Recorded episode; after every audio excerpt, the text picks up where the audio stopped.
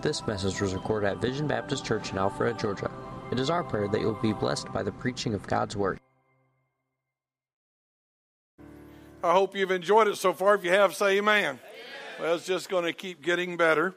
We have Brady Van Winkle. He'll come in just a second. Brady is uh, Brady was a great addition to our church when God brought him here, and he is a hard-working machine of a man, and so I'm very proud of him. Jason Holt will be preaching the last message. I don't know if you know this, but Jason Holt's one of the kind of guys they'll probably write books about. God's doing great things with him. He's starting churches and training young men. He has a wonderful wife that's been with him and stands with him. And probably more wonderful than that, she's got her mother here tonight. So, could I get Miss Sampson to stand with Lori right quick? I'm so glad she came. And there the boss is with the boss. Thank you. Lori, Lori is uh, is more talented than Jason. Uh, that's honestly probably true, uh, and that doesn't mean Jason's not super talented.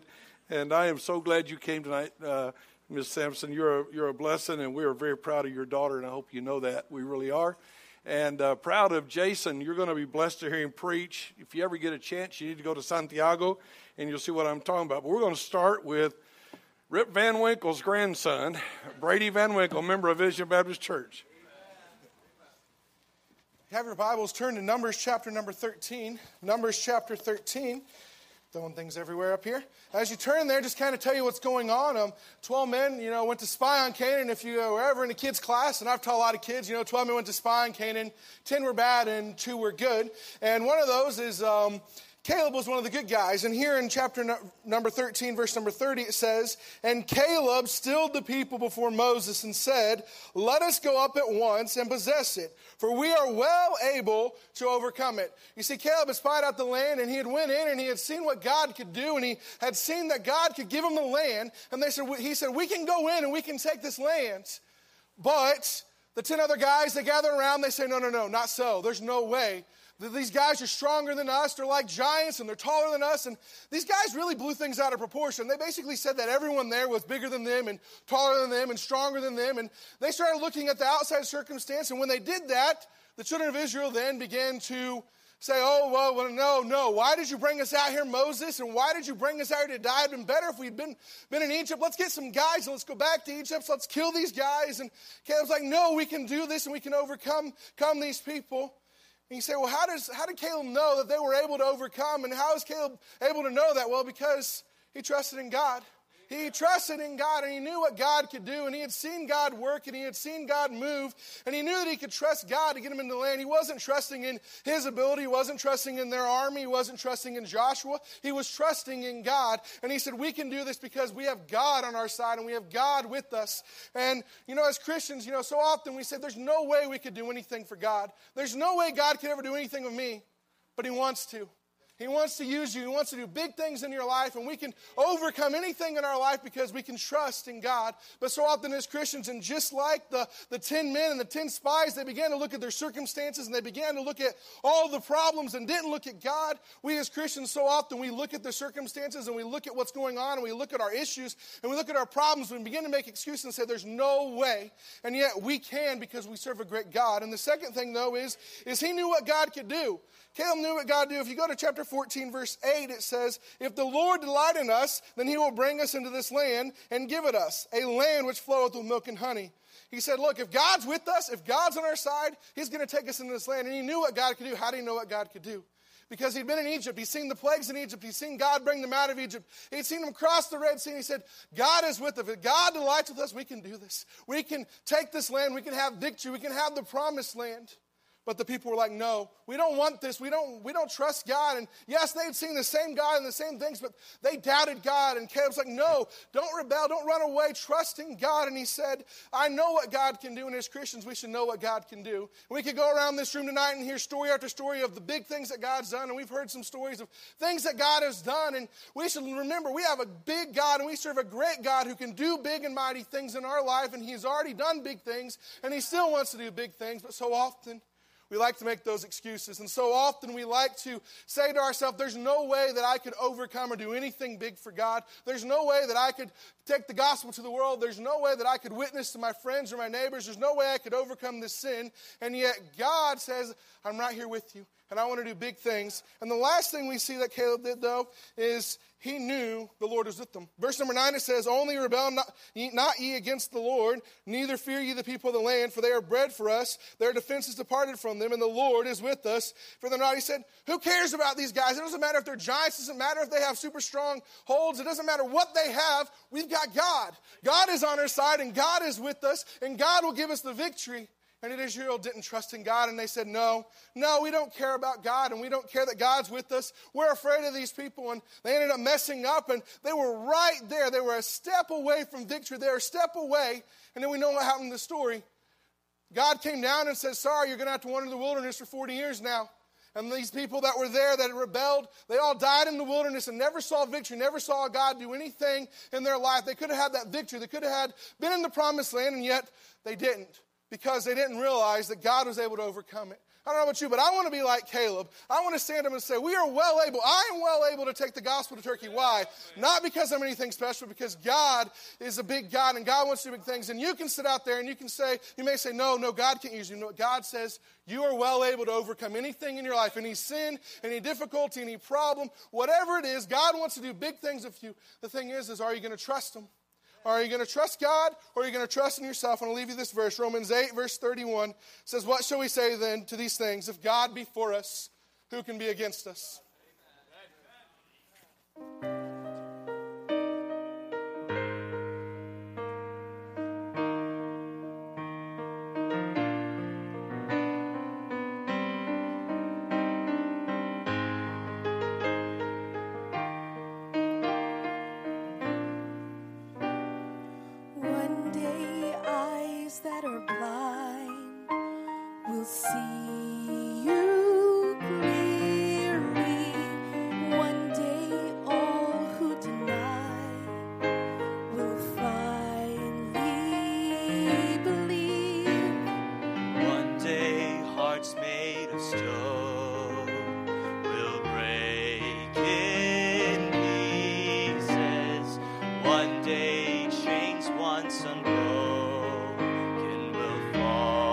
Down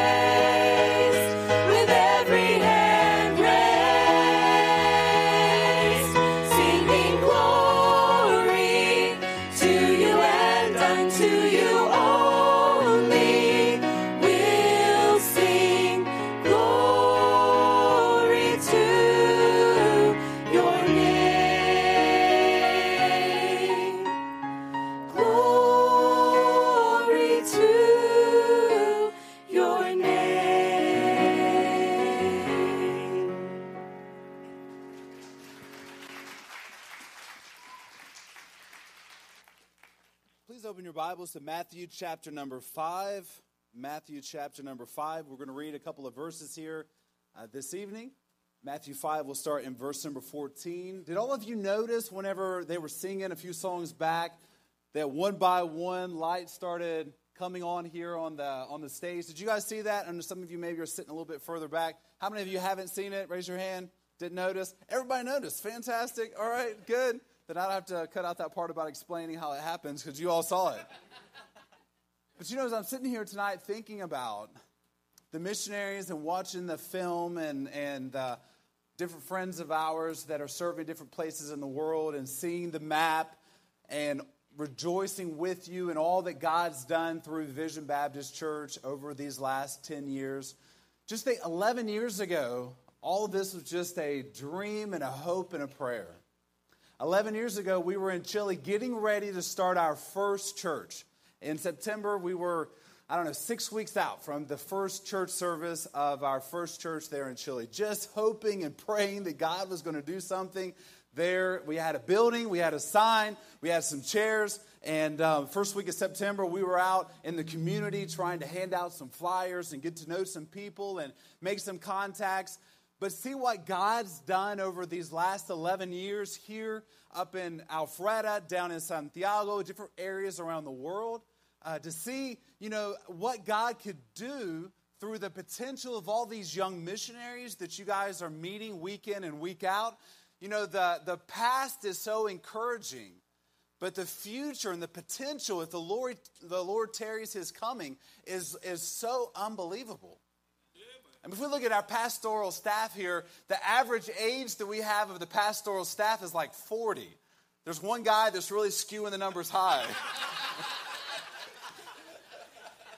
if you look at the average age of the missionaries here, you know, we have um, Jim Roberts, who's affectionately known as Old Man Jim. He's, you know, outside of him, you know, there's, there's, man, there's so much potential of what God's going to do over these next 5, 10, 15, 20, 30, 40 years.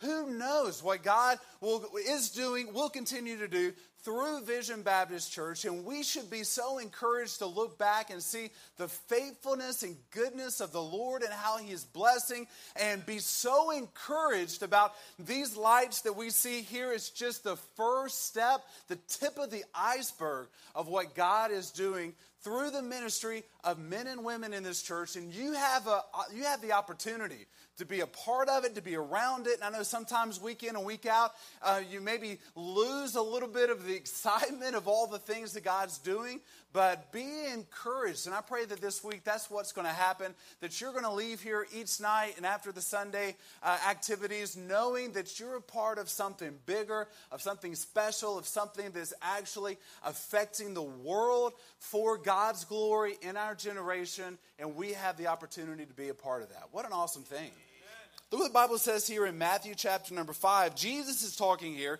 His ministry's just getting started.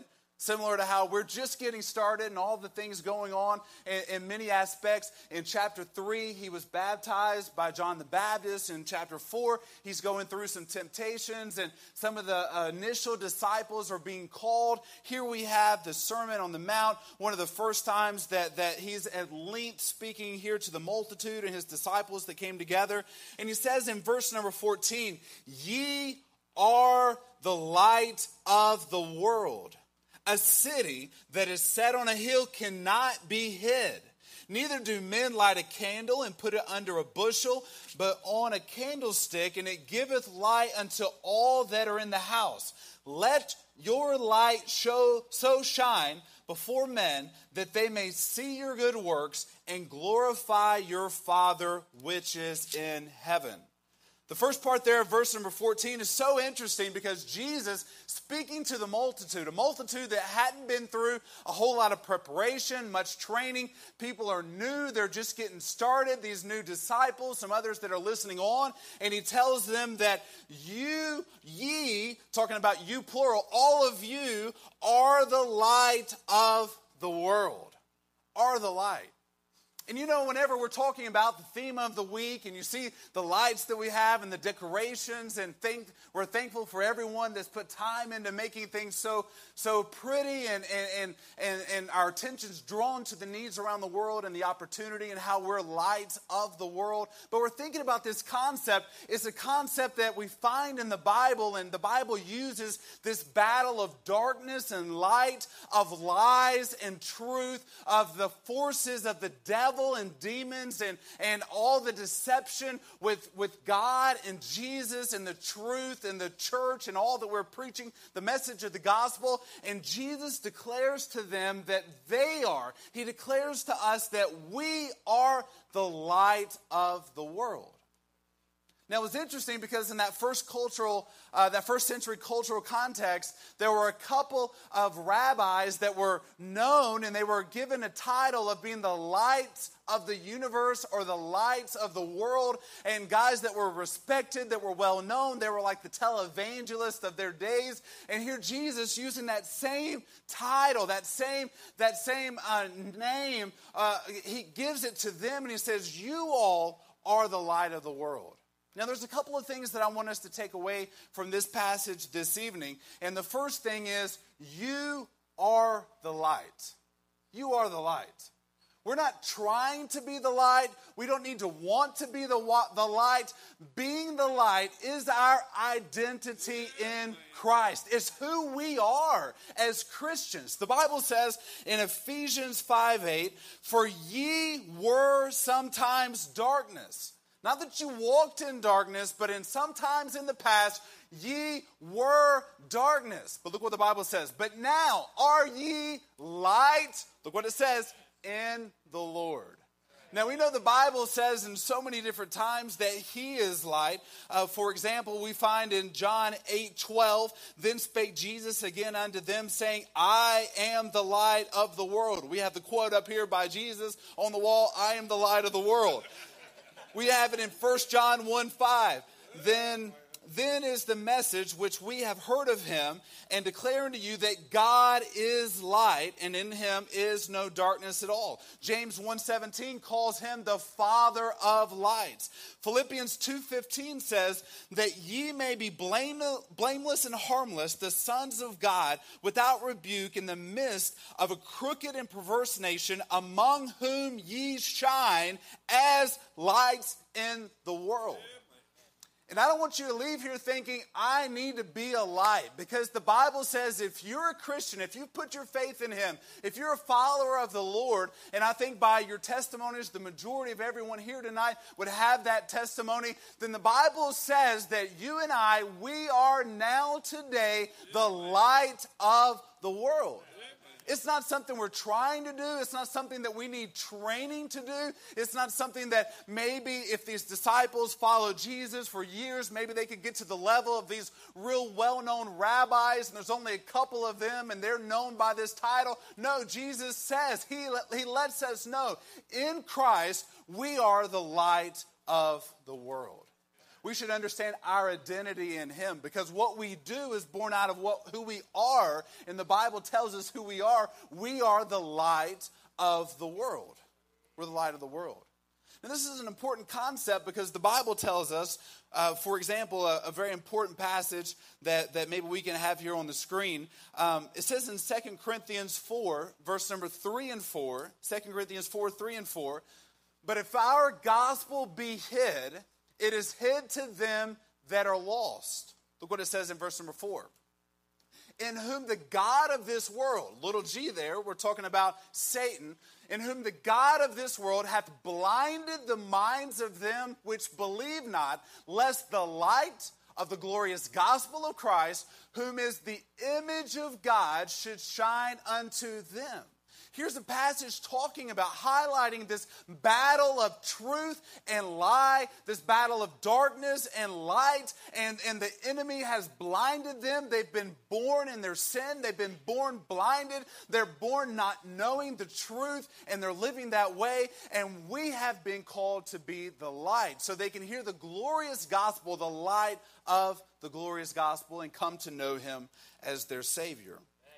Back in our text that we're looking at, Matthew 5 14, ye are the light of the world. Um, a city that is, that is set on a hill cannot be hid. It says there that we're the light. What's the next three words there after light? Help me out now. Of the world. I love what the Bible says here because it helps us understand that this idea, if our identity is to be a lamp, is to be a light, then we have here right after that phrase that Jesus gave us, he gives us the, the area in which we ought to work, where we should try to make sure this light reaches, and that area is the world.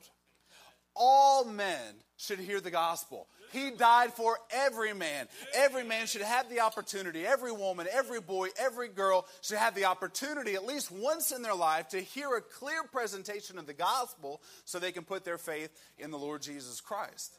We're supposed to go to all the world. Hey, this board back here, uh, I was talking with someone over lunch today about where they should consider going in Latin America to be a missionary. And I'm like, the truth is, I think if we start up in, in Venezuela is a good option, Colombia is a good option, I like Ecuador is a good option, Peru is a great option, Bolivia is an excellent option, Chile, why, I mean, check out the, the map over here. You guys see Chile? See the proportional size of this map to all the other maps hanging here? You guys have my heart, right? So Chile is a great option. Argentina is a great. The point is, they're all good options. Uruguay, Paraguay, we like them all. They're all good. We need the light in all those places because they're living in darkness around the world. They've been blinded from birth by the enemy, and they need to know the truth. And God's called you and I to take that gospel to them. Just about 14 months ago, we had the opportunity to start a church in an area where literally there's no gospel preaching church anywhere within miles. In this particular area, within probably a, I don't know, a mile circle, which for us, that's about 50,000 people, there's not even a Catholic church. There's no um, evangelical, Catholic, Jehovah's Witness, Mormons. There's nothing at all that's been built because it's a new area and no churches at all. What an opportunity to take the gospel, to take the light there. We've got a picture of a recent youth meeting. This is very recent. This is like two or three weeks ago. I think the guys have it there in the back. If not, then you guys can imagine. Um, I, I think they're, yeah, here we go. All right, great. This picture was taken just, I don't know, maybe two or three weeks ago. It's a group of teenagers that, are, that have gotten together on a Friday or Saturday, I don't remember, and they're studying the Bible. Several of them are unsaved. Several of them are from an area of the city that's about, it's only about four or five miles away from the church that we started. But for us, that's like two or three hundred thousand people away from where we started this church. For them, in their mind, it will be like the distance of here and maybe Lawrenceville or something very far away, difficult for brand new people to even think about coming and public transportation and all those kinds of things. And there's some people here from that area that have come together to study the Bible, to hear the gospel preached, to have light shown into their lives. Now let's look at that. Here's literally the neighborhood where a few of them come from. If we can see this next this next picture here, I think the guys have. Yeah, good.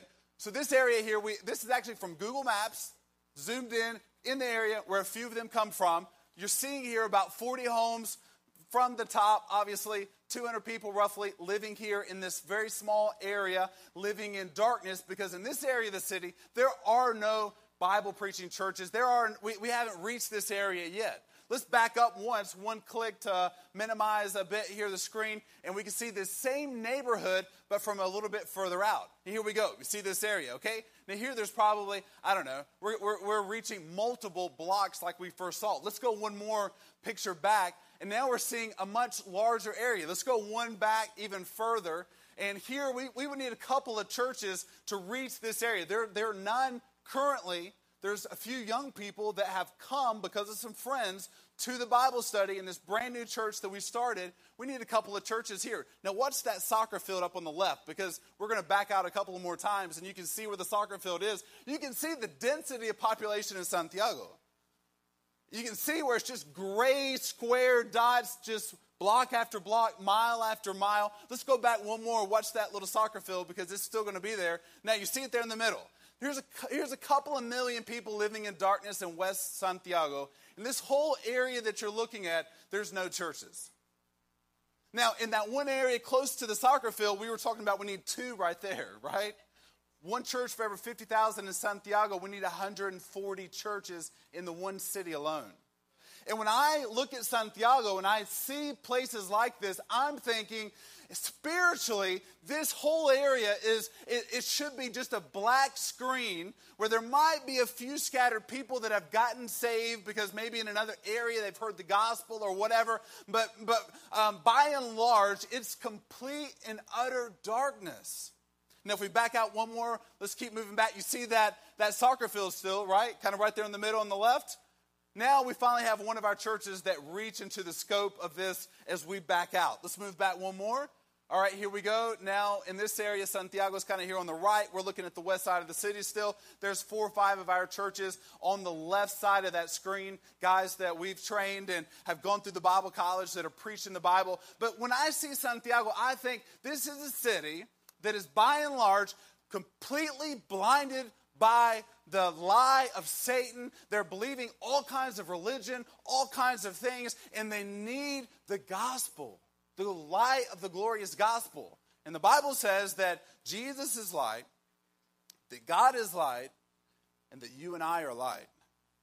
And he's called us to be his ambassadors to take the light of the gospel and the light of who he is. And as we go forth and we preach his message, they can see the light and they can know the truth. And he's called us. We don't need to get just wrapped up in saying, okay, we've got a few lights, praise the Lord. We've had some money given, and praise the Lord. And I think we're ready just to kind of relax and lay back. No, we're just in the starting point, and this is one city of hundreds and thousands of cities around the world that need Bible preaching missionaries. As an 18 year old man, young man living in Forsyth County, I told the Lord 95% of the world lives outside of the U.S. There's about a 95% chance, Lord, you want me outside of the U.S. because people need to hear the truth. And I would like to challenge you today. Let's don't let this just be another conference. Let's, let's let this be a time where we come together and we ask the Lord, Lord, help me to, to, to realize that I am the light at work, with my family, in the, in the community. I went down to Dunkin' Donuts early yesterday. Praise the Lord for Dunkin' Donuts, close by the church before my classes at the training center. And there were two men from the church sitting down with foundation lessons in front of them, drinking coffee. I don't know if they were eating donuts, but they were, they were talking about the light. Praise the Lord. And you can be involved in that. Some of you need to go to the other side of the world. Some of you need to reorder your life and, and, your family and your thoughts and your heart and your time and your finances to show this priority of taking the light to the world. Leave here today knowing we don't, we're not trying to be light. We don't need to do more so we can be light. We are light because of what Jesus has done for us. Let's pray together this evening. Lord, I thank you so much for the opportunity to look into your word and see who we are in you and to realize there's a lost and dying world that is living in darkness. And there's young people like the ones that, that came to our church. I've not even met them yet because I've been back here that haven't heard the truth. Now they've heard the truth. Praise the Lord. Some were even saved. But we need, we need dozens, we need hundreds of churches like that. We need hundreds of church planners that can go to places around the world. We need hundreds uh, of men and women that can be senders and stand faithfully with these ones that are going. Help us to find our spot. Help us to live our lives purposed around being the light. And we ask this in Jesus' name.